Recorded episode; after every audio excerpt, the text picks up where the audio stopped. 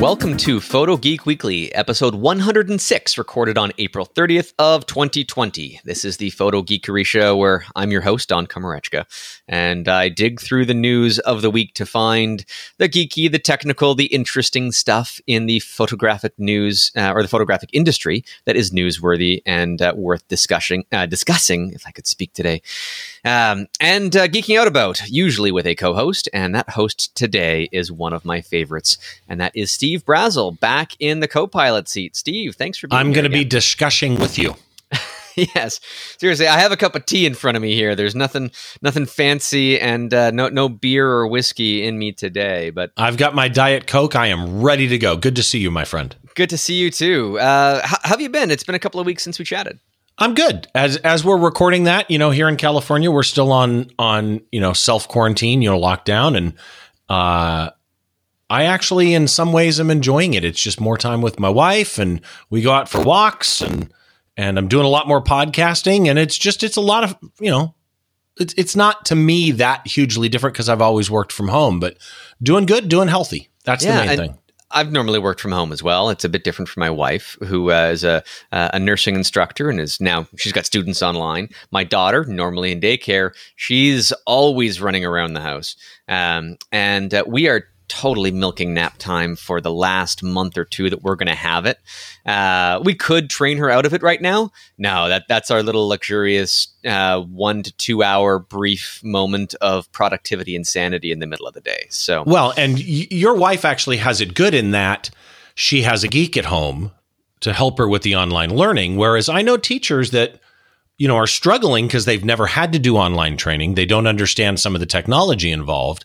And it makes it a little more difficult. And that kind of, if or live with somebody that's got some tech mind, it does make it easy.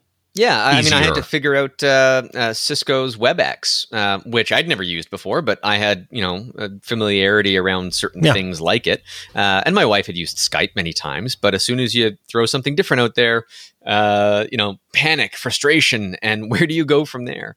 So I'm glad I could help. But yeah, you're right. And WebEx, by the way, for those people wondering, is similar to Zoom or GoToMeeting or its video quality to me is much lower resolution than some of the other ones that are out there, but it's very, very stable. And that's a key in business. Exactly. And so a lot of businesses, a lot of larger corporations have invested in that platform for its stability.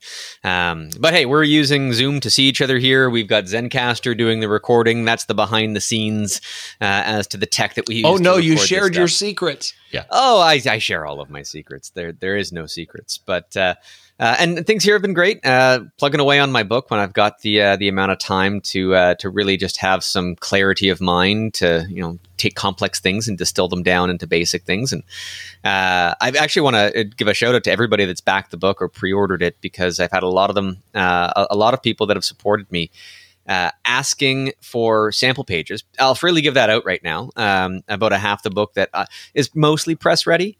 And even after it's been poured over by a good number of people, I'm still finding reports of a typo here and there, or a comma that should or shouldn't be in a specific location. And I so love getting that feedback, because it's an easy, quick change for me to make, that even if I hire a dozen proofreaders to figure that out, there's still, I've never seen anything published without a typo. There's always going to be something. Everything. And there'll be debate over an Oxford comma if there's no typos. So yeah, I'm pro Oxford comma, just for the record. Yeah, but, me too. So the book is coming along great, and now that I can see, I feel good when I add in a letter or remove a letter because there was a typo or something. And so thank you to everybody for doing that. Well, and by the way, I did get, because I did back the book, I did get the latest update that you did through Kickstarter, which was wonderful to read. Wonderful to see the update, and I'm still looking forward to the book. And there was a few curmudgeonly responses. And, if you're really just, in a grumpy mood and you want to be pessimistic, that's fine. I'll give you a refund. And there's like two people out of the thousands of people that have backed this thing that are just kind of, sticking their finger up at me. And that's fine. If you don't support me, then go away. I'll pay you what you paid me to just go away and stop complaining. All right. Well, onward and upward from there.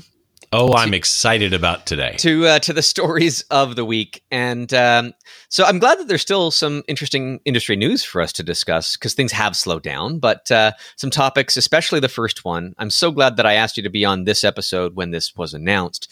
Reported by DP Review, On1 announces 360 Degrees, a cross-device sync service for editing and managing images remotely. Now, this is something that you can, if you wish, you can use their built-in, you can pay a certain amount to have, I think it's up to a terabyte worth of storage within their platform, which a lot of other people do as well, including Adobe. In fact, Adobe doesn't really set you a limit. You basically pay per terabyte of usage, or they might break it down into smaller numbers. But this is actually specific, two specific tiers, 200 gigabytes and 1 terabyte. Right. Now, I've always been kind of hesitant, especially with Adobe's stranglehold on their users with their subscription model, which On1 hasn't done. They do have a subscription model, but you can get the standalone versions of any product and kind of have ownership over that. But in Adobe's world, if I were to use their cloud service and put all of my images in Adobe's cloud, and then I want to cancel my cloud subscription with Adobe, well, They have me then, because now I'm stuck in that platform and I have to spend a lot of time and effort to pull all of that down. Where am I going to stick it in the interim if I don't have any local storage for me to then find another person? And if you're like most people, your upload speeds are much slower than your download speeds. So to reset everything and push everything back up into the cloud. Yes, there's always caveats. Some people, backup companies will let you like send them a hard drive to seed things and get things started, but that's not really integrated into how you can access your images and so on and so forth. So, Steve, what is different about what On1 is offering here in addition to using their cloud service? Well, first of all, I'm not sure that on this story, you and I will be on the same page, which is exciting. Yeah, it's exciting and interesting. So, first of all, you've always been able to kind of do this. Your point about Adobe being proprietary, and if you upload everything to Adobe, and here's the key distinction there is the word upload. This is a sync service. It's not you upload it to their cloud and then your devices access that centralized cloud location to pull copies and edit. This is actually synced from your local device. It can be your NAS. It can be your computer. You can even choose to store your full-size images in their cloud. But again, key distinction here is you're syncing your originals up. Now, here's the key. It's still proprietary. This is no different than Adobe in many ways. There is no standalone app for 360. The standard On1 editing suite, On1 Raw, yes, you can still buy a standalone subscription for that. But this service is still a proprietary service. It still requires upload and sync. It still requires a subscription to use the specific part of it that we're talking about today. And my biggest issue, everybody I know that says, I'll never use DNG because Adobe always said it was going to be open source and it's not really, and it's not compatible with everything, and it's still an Adobe thing. They still own it. They didn't, blah, blah, blah.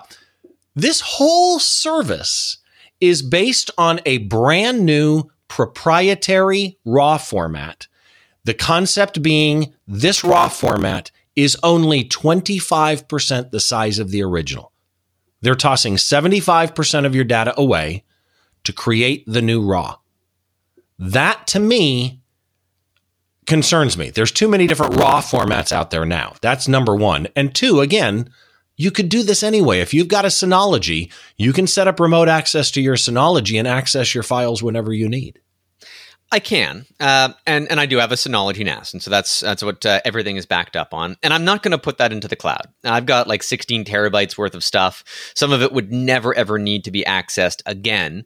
Why do I keep it? Well, you never know. Like if I need to go back and do a demonstration on a particular snowflake photo, I might need to go and grab one of the original raw focus stack slices. So everything just stays on there in perpetuity. And I've got enough space for that. But there's no reason why I would upload that massive amount of data to the cloud. Right. It's too much. But although you wouldn't need 16 terabytes up there. You'd only need 25% of it in theory. In theory, yes. Now, the issue is finding the data. right? Because On1 Photo Raw is a digital asset manager as well. And so if I need to use something to actually sort through my raw data based on image metadata, you know, I mean, date taken, that's how the data gets uploaded. I could find it by that. But that's such a narrow metric that it's almost never something that I keep in my mind when something was taken.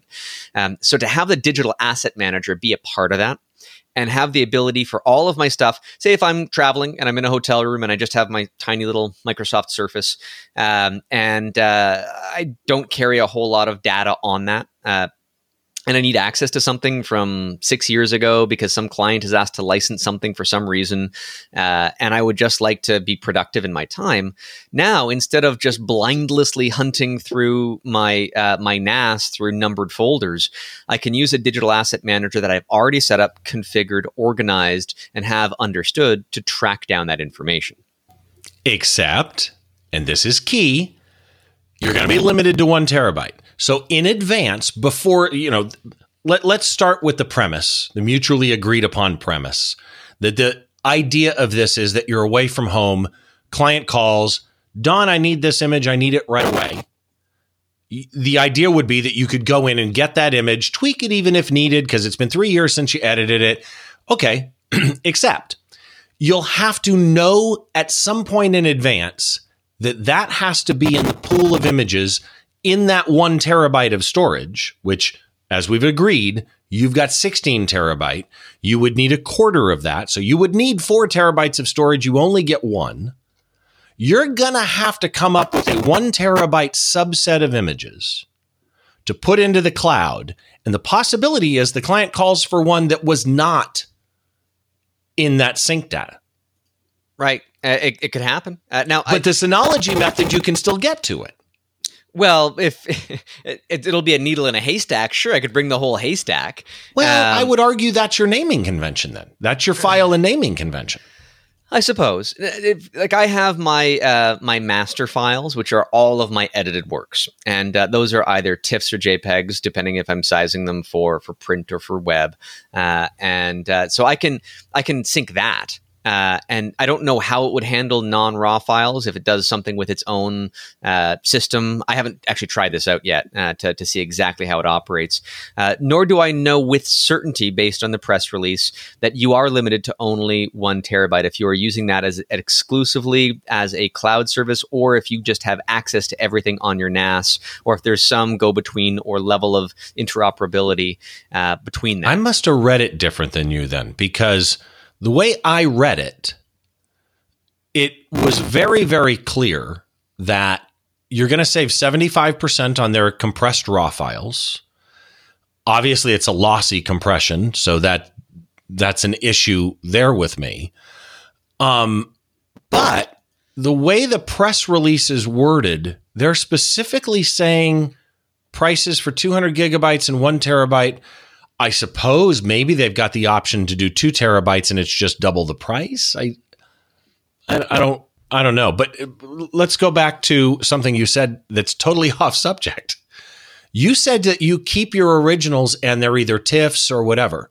Do you not keep the original RAWs and you only keep the edited TIFFs, or do you keep both? I keep the original RAW files. They are in a folder labeled RAW files. Okay. And for anything that's been edited, it's in a folder called Processed Images. And there's no RAW files within that. And now the Processed Images folder is multiple terabytes in size. And what I do just as a backup methodology, and I should do it more often than I do. Typically, it's, you know, once every couple of months.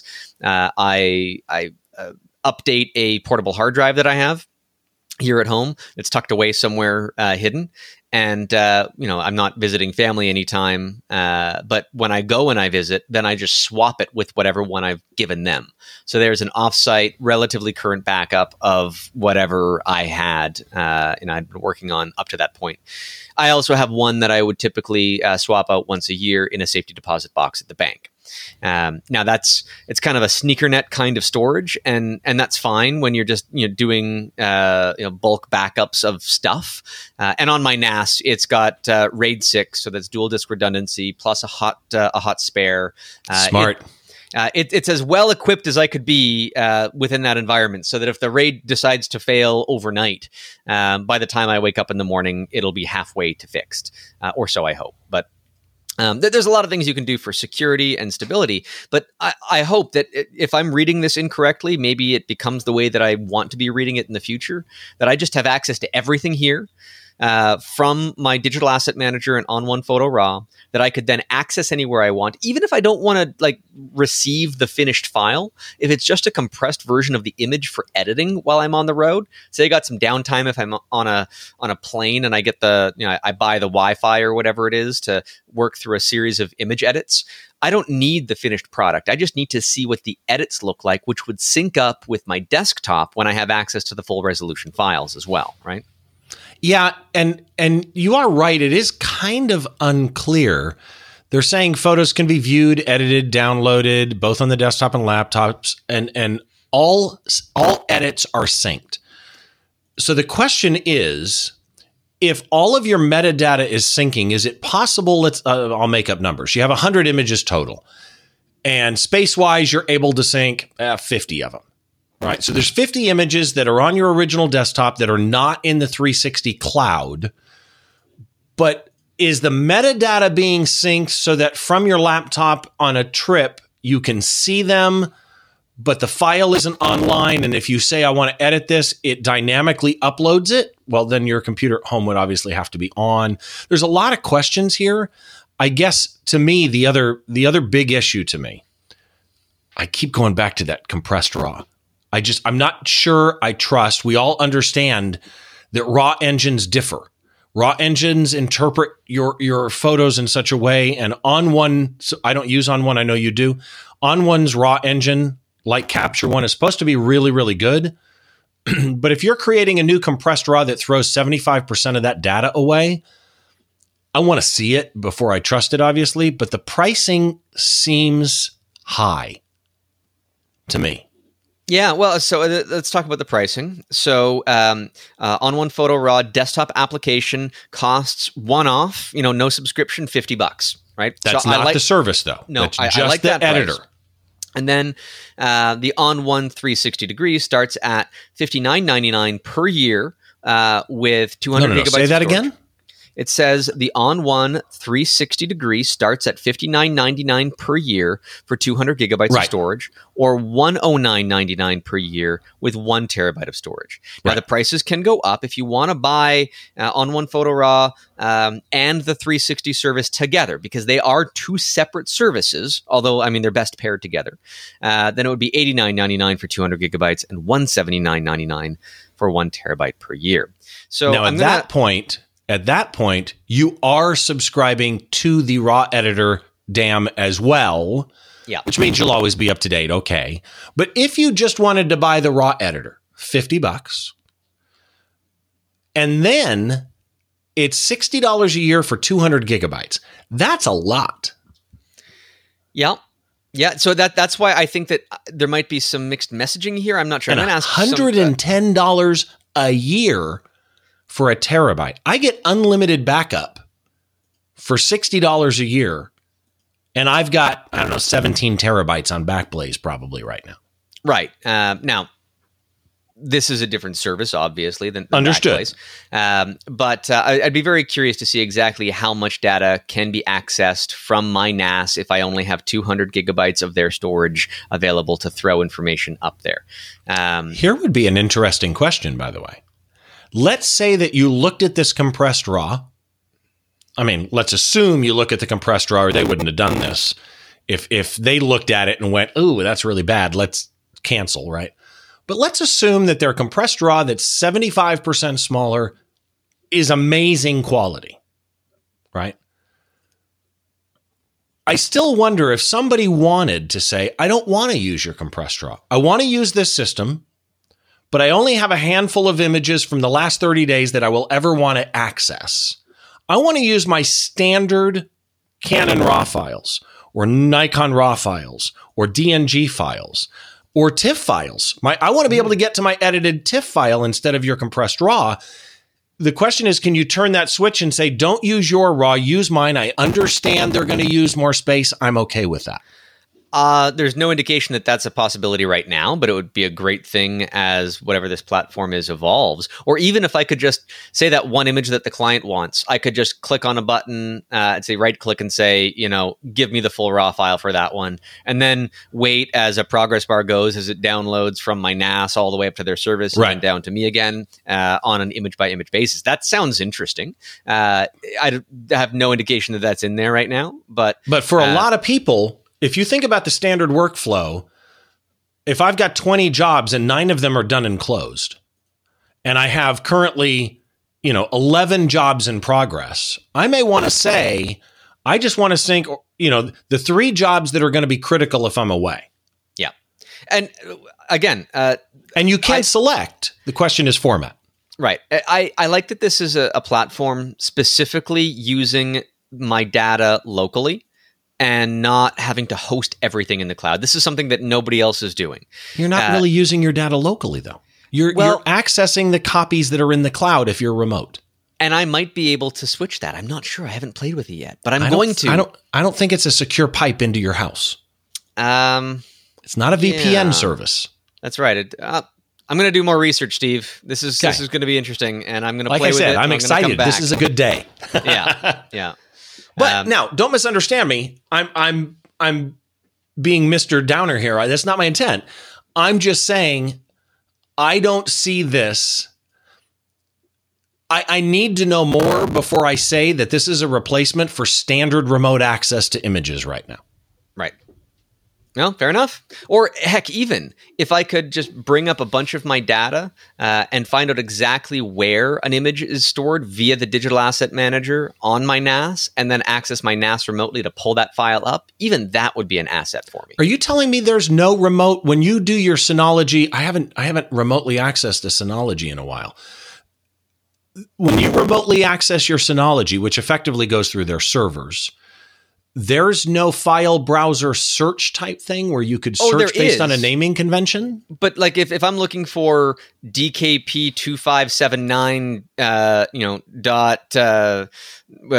whatever raw file format from Canon or Lumix, whatever camera it was at the time, then I have like a bunch of them, but I don't even know what I'm looking for. You can't search file contents for metadata? No, you cannot search for that kind of information in metadata, the EXIF information. That's too bad. Yeah. I wonder if there's a plugin that allows that. There could be. I haven't dived into that either. You're putting me on the spot here, Steve. No, I'm just, these are the things that go through my head because I don't sleep at night. The things an insomniac worries about. Yes.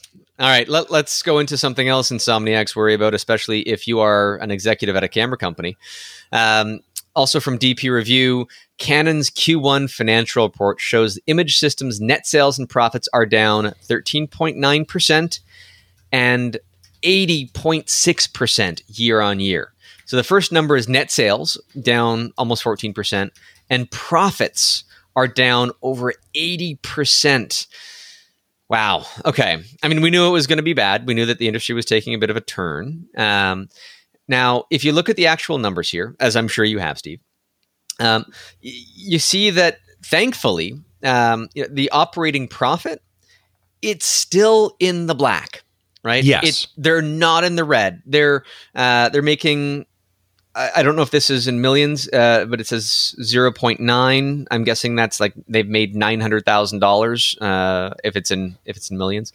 Wow. For that quarter. That's really scraping the line, but it's still in the black. So, wow, that's... Well, compare that. They're saying the number that they give in the article is that they're down operating profit minus 80.6% year over year. But, you have to take the numbers in reality. They were never making 70% profit to begin with, right? Yeah. So, using the imaging systems division...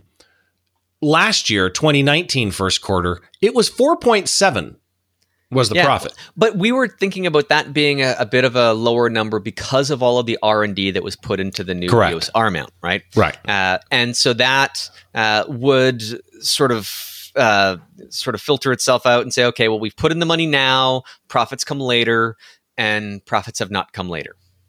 Well, and the truth is they're still doing the R&D because they'd only really released the two. And now with the R5, I believe, in fact, I actually believe strongly that the R5 is a big part of this number. There is still a lot of R&D going into what they're releasing in this R5 based on, you know, they released an updated spec sheet with more specs. This camera looks like it's going to be pretty crazy, and they're doing a lot of marketing on it. Yeah. So R&D, marketing, things like that. That's part of it. But yeah, I mean, a drop from 4.7 to 0.9. Yeah. And now Canon does a lot of other divisions. They have their office division that has gone up a little bit. You know, everybody probably buying various work from home stuff. Their medical systems division is down. I'm not sure exactly why. People are focusing on the crisis at hand and not things besides that in the medical industry, possibly. Industrial applications and others, who knows what that includes specifically, but it's down as well. And corporate and eliminations has been a loss of 21% or forever. Yeah, I don't know what that is. Or of 21, I should say. On their sheet. Oh, these are, I'm sorry, I didn't even read it. These numbers are in billions of yen. Yes. Not percent, billions. Right. And I was talking millions of dollars, but it's billions of yen. So it's somewhat comparable if I were to actually crunch the numbers. What is... you know what the yen is worth right now, Steve? I do not. I mean, I can look it up really quick. The global economies have really kind of changed in the last little while. So I'll look that up later, and I'll add that maybe to the show notes to see what that exact number is. Tell you right now, $1 billion US dollars. Oh, wow. Do it the other way. What's 900,000 yen worth in US dollars? 1 billion yen in dollars. 1 billion yen in dollars is 9 billion. 9,331,000. Okay, so we're a little bit under that. So that's $8 point something million of profit. So, but still, it's not huge. And do you think? And this, I think, will be an important metric. Do you think the imaging systems will drop into the red for the next quarter? Yes. I do. I think it's going to get worse before it gets better. I don't think this is the end of anything, first of all. As they said in their press release, COVID-19 completely changes the global economic landscape, and it does. You've got factory shutdowns. You've got shortages of supplies, just like we can't get toilet paper. You know, all of this is going to affect them in the long term. I don't believe, and don't misunderstand me, obviously income and profit is the health of the company. I don't believe overall this is going to affect the health of Canon. And again, you mentioned a critical part here. Like Sony, like a number of these companies have multiple divisions, some of which are always assumed to subsidize in some ways other divisions or wholly owned subsidiaries. And the imaging systems divisions, the research there might be bundled into the medical systems because they'll use sensors or technology from one division to another, right? And we should state imaging is not what some people would think. So the imaging systems division is camera and inkjet printers. And scanners too, for that matter. And scanners too. Not a huge market there. And so for net sales to go down almost 14% year over year, when you're bundling in with the cameras, by the way, scanners, less people are doing scanning. Inkjet printers, less people are, in my opinion, printing photos at least. And Canon is not known to be a leader in office printing, right? I mean, they're not Lexmark. I mean, they're there, but they're not. They're there, but they're not HP. They're not Lexmark. They're not Xerox. Yeah. So, yeah, I think quarter two is going to be worse. It's nothing I would panic about. They're still making profit right now when I would wager a lot of other companies aren't. You and I have talked about the issues that Fuji's had. We've talked about the issues Nikon has had. This is not, you know, they're not on an island alone. Yeah, and their net sales are still huge. I mean, the net sales, the cost of goods that people are buying, right? That's a very important metric as well. Is only down just about 14%, and so people are still buying everything in that image systems division. They haven't just evaporated all of their sales. I have a question for you. Okay. Do you think I have an idea on this, but I don't want to share it yet. Do you think that this financial report is going to in any way adversely affect the release of, and COVID-19 in general, the release of or sales of the camera body that a lot of people seem to want, the R5? Do you think they will delay it, or do you think they'll release it and get lukewarm results purely because of economy, not because of demand? Okay, so if they delay it, then the reason for that would have to be further R&D to get faster chips or a better sensor or anything. But that's another product cycle, unless they wanted to hold it for better economic release. I mean, you don't want to release a movie. You don't want to release a blockbuster movie that cost you $170 million to make at a time when movie theaters are closed.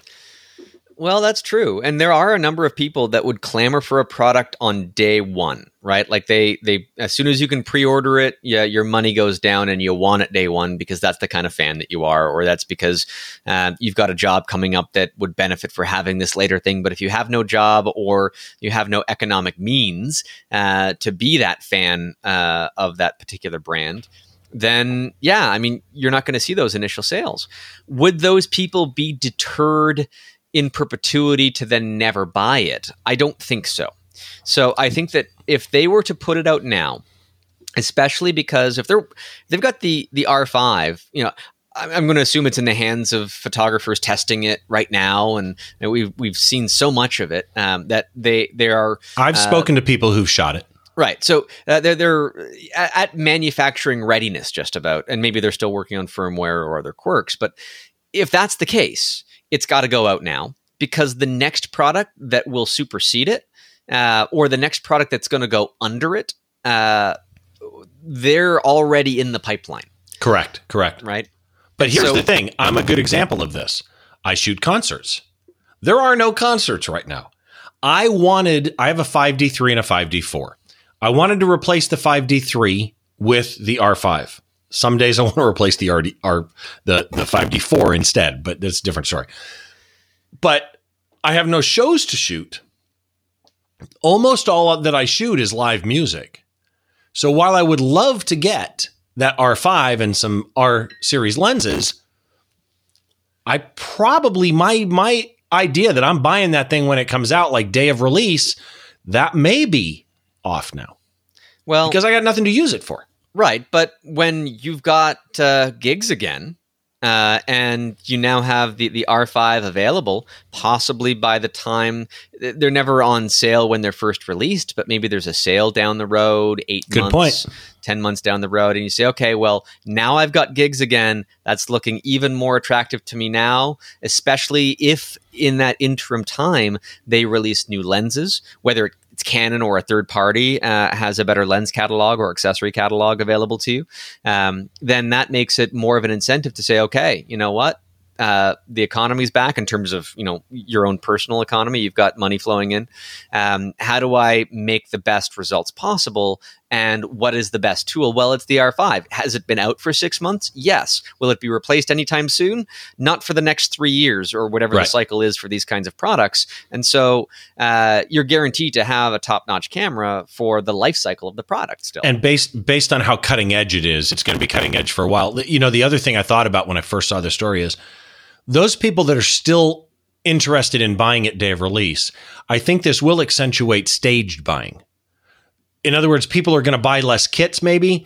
People maybe won't go out and replace their lenses with our lenses. They may buy the body, get used to it, use an adapter ring with their EF lenses, and then down the road, add the other lenses. It just may stagger the buying in parts. Yeah, and I think that makes sense. I think that in general, people are still going to be buying camera gear. To a lesser degree now. Agreed. But then you might have people that were holding off on all of those purchases during this time, and we might see a surge of new purchases when it's economically viable to do so, because people are just feeling themselves getting out of date. Yep, I agree. Yep. Well, let's hope so anyhow. Let's go on to something that's completely out of left field here. Now, I shouldn't say that. This was planned and announced over a year ago that Sony was going to be partnering with Light, the company that made, I believe it was the L16. That is correct. Point-and-shoot style camera that had... a whole bunch, I'm guessing 16 different cameras with different size sensors and lenses and focal lengths, and throw AI algorithms and magic sprinkly dust on top of that, and you get a final image as a result that could have some superpowers. So now, also reported by DP Review, is shoot now, focus later. Multi-view lens patent is Sony's latest foray into light field photography. And so originally reported by Sony Alpha Rumors, The image here depicts something that looks kind of like a hockey puck that would sit on the front of your lens, and it has five separate lenses inside of it, what look like lenses, and two other things that might pass information through in between. They're in a more static array, so you've got one in the middle, and you've got one in each corner. And I haven't actually dug into the patent. If I did, it would be in Japanese, so it probably would not give me many secrets. Even the diagrams in the article are in Japanese. Exactly. So we can kind of guess at this point. The images that are depicted in the diagrams appear to have all of the same focal length, which is sort of interesting. So they might not be taking on the exact same approach as the Light L16 camera. But let's go back to the L16, Steve. I don't know if I talked about it with you on this podcast or if we've talked about it separately, but especially right after release, it was bad. I mean, you could see seams very clearly between different lenses when the software was trying to stitch stuff together. And I can only assume it's gotten better because that's just the software interpretation of the data, and that can evolve over time, and it should. But now you've got a product that I don't want to say was a failure, but it was off to a rough start, and a partnership with Sony to create what amounts to a light field camera for their digital SLRs that I don't think anybody's been asking for. And that's, there you go. That's the big point is who, the last time you were at a cocktail party, who walked up to you and went, man, I really want to buy a Lytro, right? I mean, this is not something that's in demand. Now, let me start with this. The L16 from Light is super cool looking, right? Oh, yeah. It's cute. It's a conversation starter for sure. I want it just on my shelf behind me. But you mentioned something I think is a key distinction here. You could see seams in the different lens captures. Yeah. One of the problems that we're having now is tech is getting extremely advanced. Artificial photography, right?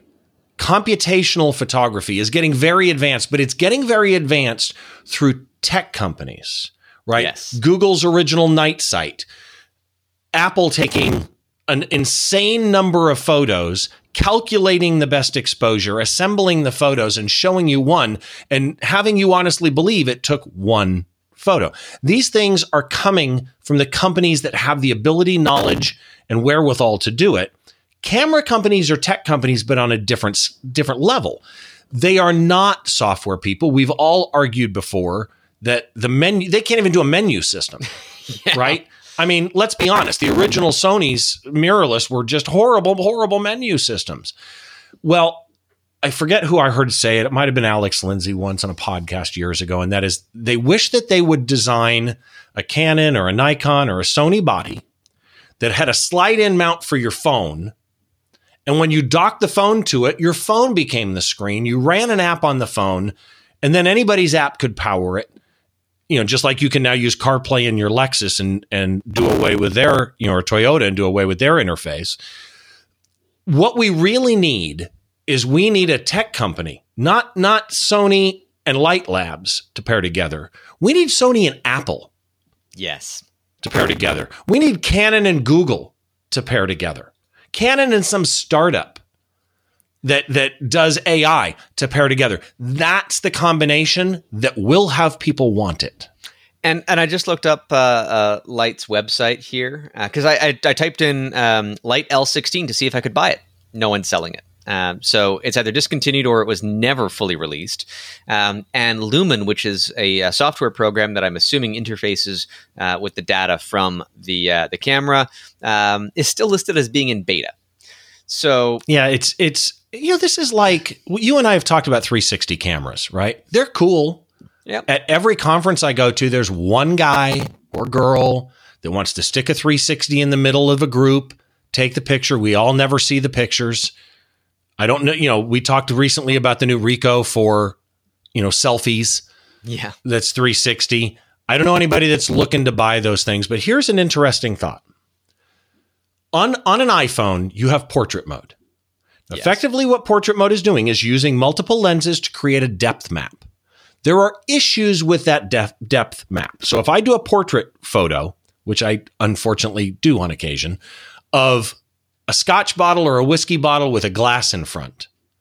Right. Inherently, those lenses miss the edge of the glass.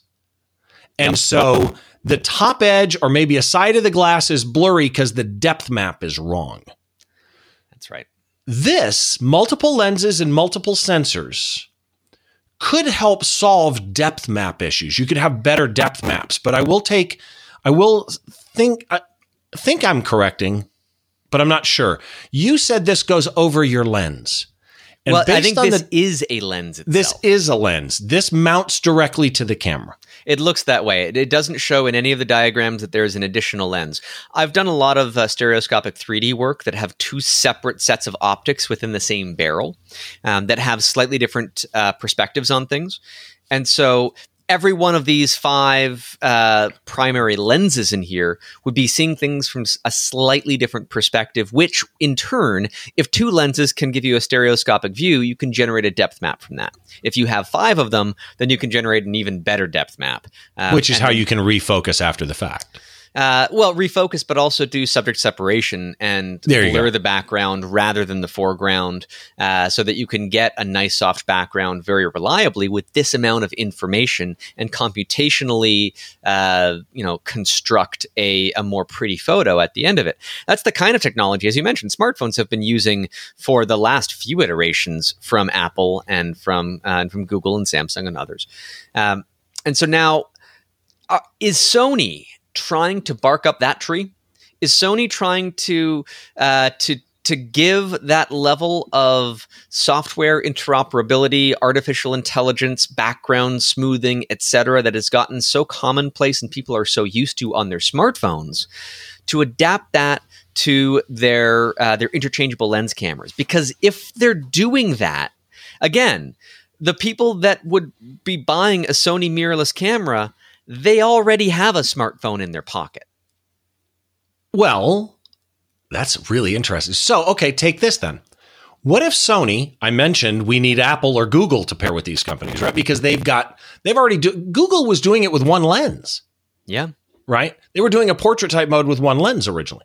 So here's what it sounds like is Sony doesn't have the software and tech to do the computational photography that Apple and Google can. So their attitude is, we're going to do our own depth map, but we're going to do it through hardware. At which point, let's make the assumption, you've got Apple and Google doing artificial photography, right? Computational photography to get depth maps and that type of thing. Sony is doing depth maps through hardware. Which would you pick? Resolution is what I would pick. Because in this case, based on the patent design, you would be dividing the sensor up into 9 squares. Five of them would have images, and then there's two other dots that might be registers of some kind. And I'm not sure what those are. You'll notice those don't line up with images on the first diagram. Exactly. They're in between them. So there's supplemental information of some kind. But could be just light. The resulting image would be 1/9 the resolution of your camera sensor because you're dividing it up into a 3x3 grid. Right. And so, or possibly even only 5 squares. Well, yeah, but if if you have like one of those five squares is what your total resolution is going to be, right? Yes, that's right. That's right. Yeah. Yeah. So if I bring up a calculator here and you're using an A7R IV, which is 60 megapixels, divide that by 9, you're dealing with a 6.66 megapixel resolution final image, where everything on a smartphone is going to be just about double that at 12. Yeah, but here's the problem with that. This isn't saying that it requires, that would require a sensor and camera software that knew how to process this. So, and that's one of the questions, by the way, that people had was, are you going to have to edit this off camera, right? Are you going to have to take these images? Is the camera going to be powerful enough to actually take those 9 squares or 5 possibly and align them, set them up, etc.? Or are you going to download 9 raw pieces and have to use proprietary software? Because the way they've described it, you could put this on an A7R III. It's just the lens. Yep. The A7R III doesn't know what 9 separate images coming in are. No, well, it wouldn't see 9 separate images. It would see one image with 9 of the same squares. Pieces. Right? Yep. And so if it doesn't know what to do with those squares, it just captures sort of like when I shoot a stereo 3D image, half the sensor's for the right eye, half the sensor is for the left eye. And the camera doesn't know what to do with that. I have to deal with that in a separate piece of software. So you do. Which kills it. My phone does it. Exactly. So you would have to, if Sony's doing a first-party product like this, then they would have to have some software in the camera to deal with it. Now, if you could combine this somehow, Sony does pixel shift technology. Olympus has a handheld pixel shift technology mode that I think takes 5 frames and goes from 20 megapixels to 50 megapixels in resolution on their OMD EM1X. If you could do handheld pixel shift mode, to take that, 6.7 megapixels and bring that up to like 18 megapixels, 20 megapixels or so, then it becomes viable. But without that, the resolution of this is just far too low for anybody to find useful. Which was by the way, when the first Lytro came out, remember the original Lytro, the weird shape? The lipstick one. I got one. Yeah, the lipstick one. Thank you, Ward, for handing that over to me. And it was... super low resolution for its day even. Oh yeah, it was terrible. I mean, it was about the same resolution as my favorite old camera here, which is the very first camera that Panasonic ever produced, and I love having that behind it. So I just don't see this going anywhere. I mean, it's cute. One of the other things that's interesting to me is the way the diagram is drawn. This is pancake size. This is a pancake lens size. Yep. Optically, that's even interesting to me. So it's going to be fascinating how they do this. Well, a lot of 3D lenses are tiny. So this is a full frame lens from Leica from 1954, the Leica Stem R that I just happen to have within reach, and it has 2 tiny. You have lenses. Everything within reach. I do. But the actual lens is really, really tiny. There's a little piece on the back that goes into the camera body to keep separation between that. There's no indication of what Sony is doing within that regard. But if you're doing small image circles, and you would be, because the image circle only has to take up 1/9 of the frame, then you can make really small lenses that don't take up a lot of real estate. Yeah, interesting. I do want to know what those other 2 are, because again, there's only 5 lenses making 5 squares, laid out like a 5 on a dice. So that leaves 4 black squares. 2 things line up to those black squares. And I do want to know what those are doing. Yeah, I do. So it'll be interesting to watch. I'm not going to buy one. I don't shoot Sony, but if I could somehow Frankenstein that onto one of my cameras, I'd experiment with it. I'd just like to see what it's all about. Speaking of Frankenstein, that's story 4. All right, so story 4. I'm so glad this came across my my news feed on my phone as I was just reading up on stuff in the morning news. Often depressing news these days. This one grabbed my attention and I bookmarked it, and I'm so glad I did. From Applied Science YouTube channel, hypercentric optics, a camera lens that can see behind objects. So let's talk about how a normal lens sees things. You have a field of view. Usually rated in degrees, that you can see more in the background than you can in the foreground. And foreground objects generally appear larger than background objects. That's just how almost every conventional camera lens works. Well, it's how every conventional eyeball works, right? I mean, it's perspective. It's a standard, understood, rational perspective until you see this. It's not the way optics can be designed, though. There are other ways to do it. So this video, and I encourage everybody, go to photogeekweekly.com, check out the show notes, watch this video, sit down patiently through the 14 minutes because you will get so many really fun nuggets of knowledge. And then he shows you how you can build one with stuff from the hardware store or on a quick trip to eBay. 8-9 minutes in, you're going to go, okay, I get the idea. Don't go away. Because it gets better. Trust me. It is so easy to construct something like this at home. So, Steve, you watched the video. What was your thoughts overall? My first response was, what? Okay, so people need to understand that Don picks the stories, usually 3, 4, 5 stories, and he sends a link and his notes, what he thinks. And usually it's a little teeny paragraph of here's what I think. We'll talk about it. Here was Don's notes on story number 4 for today. Just watch the video and geek out. We'll talk about it. Because that's all you need to say. This is one of those videos that when I watched it, I was shocked it only had 143,000 views because stupid things get 1 million. And this is one of the coolest things that you'll see.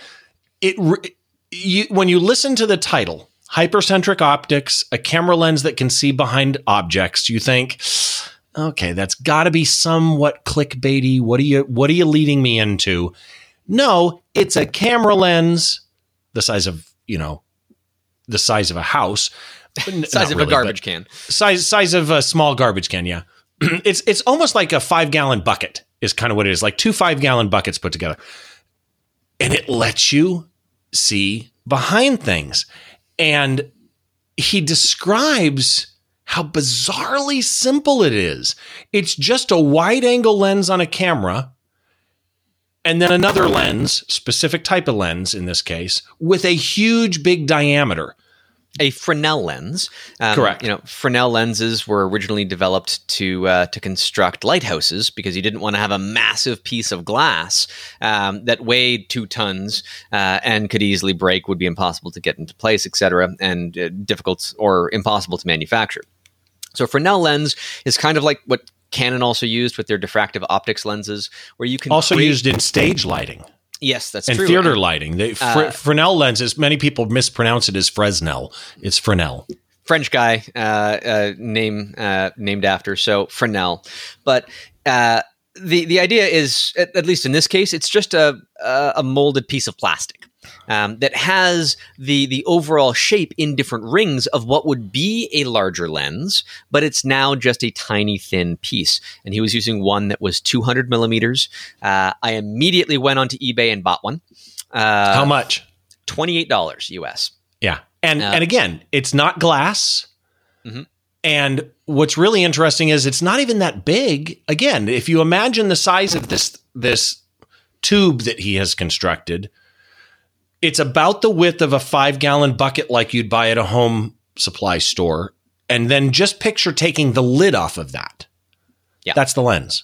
Exactly. And so let's dial it back a little bit to talk about what a telecentric lens is, because you can buy microscope objectives that are telecentric. Some that I have are almost telecentric, but not quite.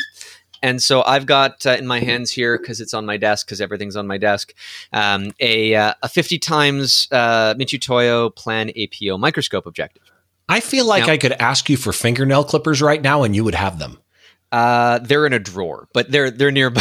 Okay, good. So in this case, I've got a lens that if it was properly telecentric, and they make microscope objectives for metrology, for measuring things. If you want to measure the size of things that might be at different distances, you want to make sure that the measurement of something slightly behind is the exact same measurement as something slightly in front, that doesn't change. And so while a regular lens will have a field of view, a telecentric lens has a field of view of 0 degrees. because, and you can buy like some massive ones that are like, you know, a foot or larger in diameter, and they will constantly just measure something within that path. You don't see anything beyond that, but you can't design a telecentric lens to focus on details on like the moon or things of great distances. That's why most of them have very close focusing distances, like microscope objectives and so on and so forth. In fact, for focus stacking on a macro scale, something I do a lot of, it's much easier to have everything align if you do not have a perspective shift, if you do not have a field of view that is greater than zero, because then everything is more likely to align perfectly with less algorithmic errors. And so telecentric lenses are great for that kind of thing. But you can go even farther. And instead of having the object in the background being the same size as the object in the foreground, you can have the object in the background be bigger than the object in the foreground. And that is what we're talking about here, the hypercentric optics. So the classic example that he's using, right up close, he's got two dominoes stacked in front of another, and you can tell, at least approximately, that the domino in the background is, it's going to be like an 8 or something.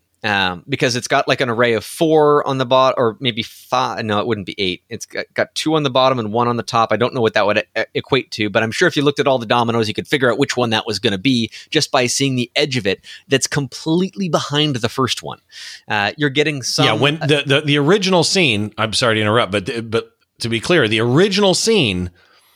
Two identical sized dominoes stacked exactly in front of each other. The one behind is not visible. Yep. In theory.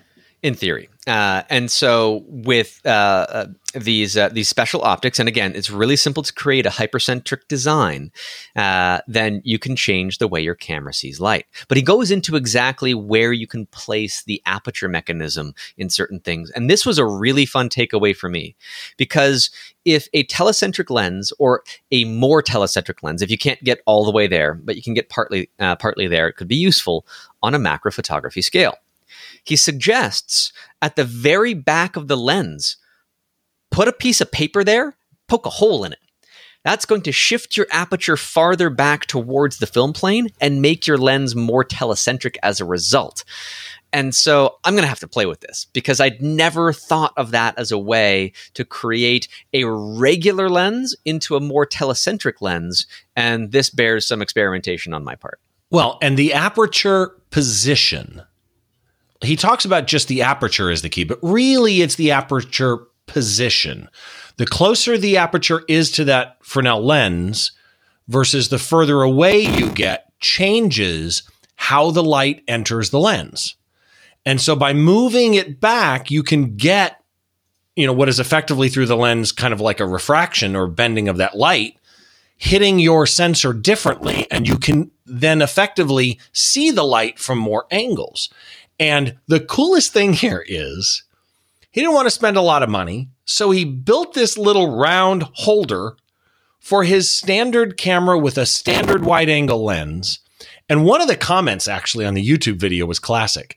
The zoom sound created by the sliding of the armature adds to the effect. Well, I guess that's because like hear him sliding it.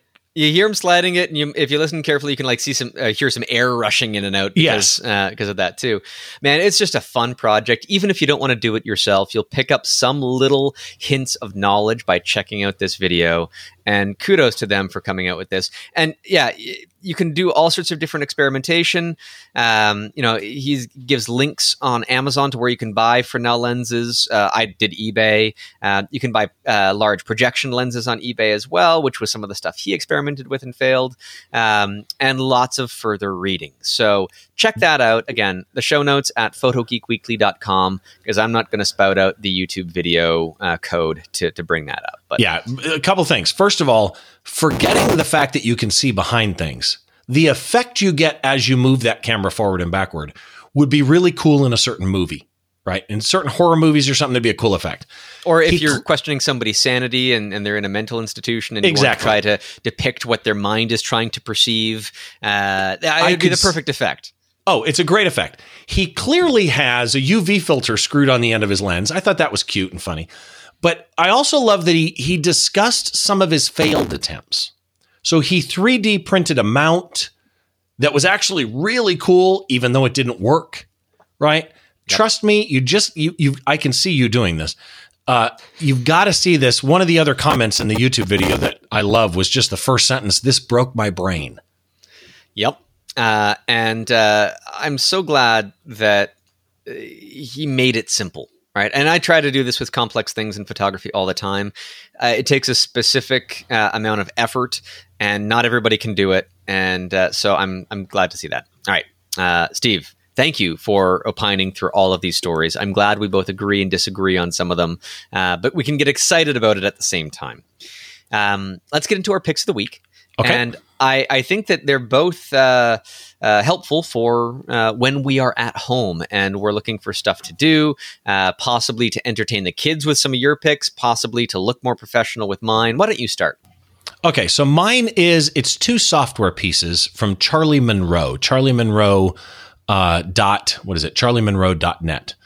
And Charlie Monroe is a developer of Mac applications, and he's got more than these two, but these two are available in a bundle where you can save money. So one of the software packages is normally $20. The other one is normally $15. Downey 4 is $20. Permute 3 is $15. You can buy them both together for $27. And here's why I'm bringing these up. I had heard our mutual acquaintance, Andy Anatko, mention Downey a number of times as a pick on another podcast.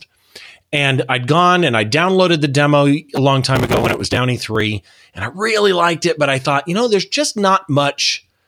While when I need it, I don't know that I really want to spend a huge $20 on it, right? But I knew I wanted it. And then other things started happening with the stay at home and stuff like that. And let me start by saying, what is Downey, first of all? That's what I'm going to tell you. But before I do, let me just state up front clearly. Do not download copywritten material. Don't violate somebody's intellectual property. That is not what I'm sharing this for. Downey is a software that lets you easily download videos from the internet. And I'm talking from thousands of websites, YouTube, Facebook, whatever. I'm not saying go download actual videos that have value. That would be illegal and wrong. We are creatives. We want to protect other people's property. But I'm going to give you the example where this came in handy for me. I upload my podcast to YouTube. And when I upload my podcast to YouTube, I need two versions of my podcast. YouTube is 1080p. But I also, for my podcast, I have an audio feed for podcast apps, and I also separately have a video feed for podcasts. And in the video feed, I only want 720p. Well, I don't want to have to, out of Final Cut Pro, roll my own and export a 1080 and export a 720. Let's face it, Google's got compression galore. They know what they're doing with compression. So I upload to YouTube, and then I download from YouTube and use that download because it's been heavily compressed. But here's the problem. I'm the creator. I'm logged in. It's my account. Even though I uploaded 1080p, I cannot download 1080p if I wanted to. I can only download 720, even though I'm the owner of the video. Downey lets me, if I ever need to, go download my original videos from YouTube that were put up there at 1080 or 4K or whatever. Here's another scenario that hit me. I do martial arts. And with gyms being closed, I couldn't really train. And of course, I don't have anybody to do jujitsu with right now. I can do my karate stuff, but jujitsu I can't. Well, one of the guys from where I train started doing live on Mondays and Wednesdays trainings. I can't always be there. I don't want to watch it in a web browser. I wanted to download that video so I can put it on the big screen and watch it while I work out. Well, the problem with that is on most things like YouTube, you can browse through code and you can figure it out and you can find the URL for the video if you really got a lot of time. This will do it for you like that. But on Facebook, that's hard because you have to log in. So most downloaders fail. This software has a browser built in so that when the software, when you say, get this video, says, well, log in first, you can log in and then it can download it. And I'm sure that there are a lot of fair use or fair dealing arguments for certain usages as well. If you're an educator and you want to have something offline, well, you're not doing a lot of in-person education right now. So long as you hit all of the pillars that qualify for fair use, then you know there's lots of different justifications therein, right? And this software is so easy. You drag the URL in.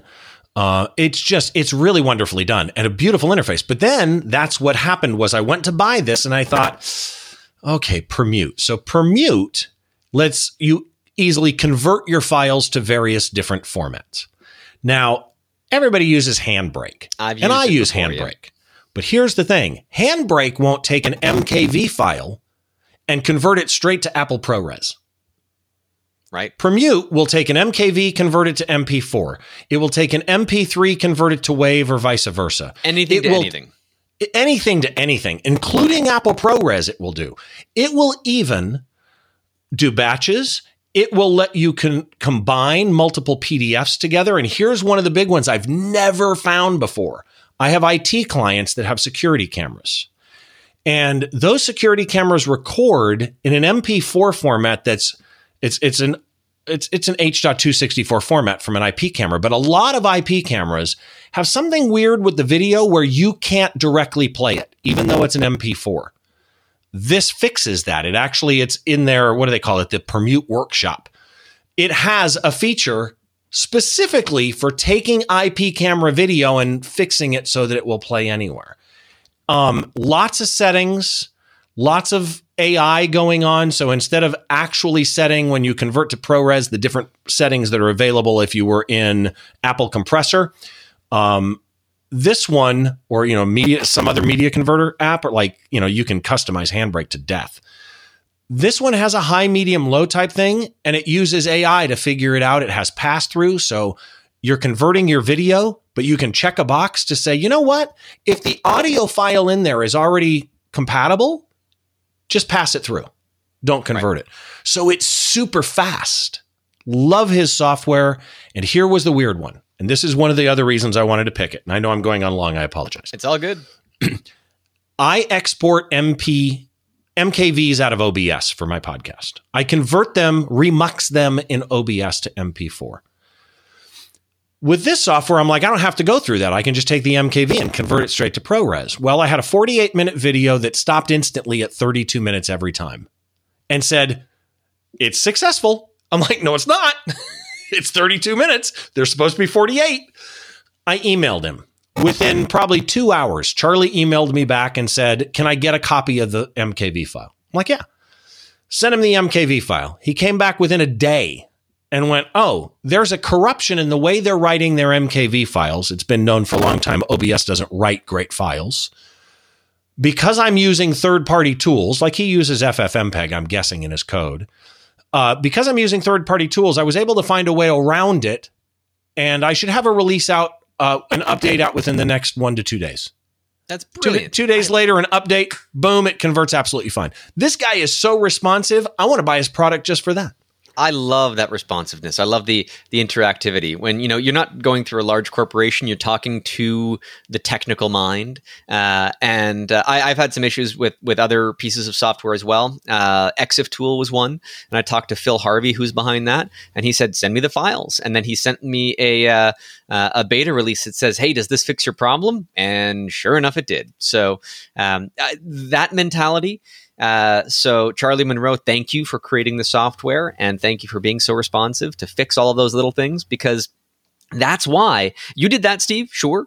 But how many other people approached him before? Somebody with IP footage, somebody with other little quirky things, and he just figures it out and adds that in for the benefit of everybody else. And one of the interesting things was I didn't realize about the Apple ProRes. I was using his software to convert the MKV to MP4 to take it into compressor. There's a preset window that you have to kind of find. Our mutual friend, Jeff Harmon of Photo Taco podcast and Master Photography podcast. I commented on this on Twitter and Jeff said, oh, that looks interesting. I'll take a look at it. Came back and said, man, if I could just get this to directly convert to Apple ProRes. And Charlie went, it will, and chimed in. It was like, dude, And by the way, both of these are available in a free trial. It is Mac OS only. If you're on Windows, I'm sure that there is some other similar option out there. But Downey alone, to me, is gold. It is the most amazing. You can even, if you own both, tell Downey, after you download the video, automatically convert it and permute.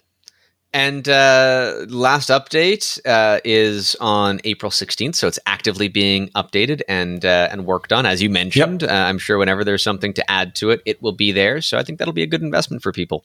Yep. Awesome. Thank you, Steve. Before we sign off, where can people find you online and more of your music? You didn't do your pick. Oh, yeah. I forgot about my pick. Here I am just so enamored with yours.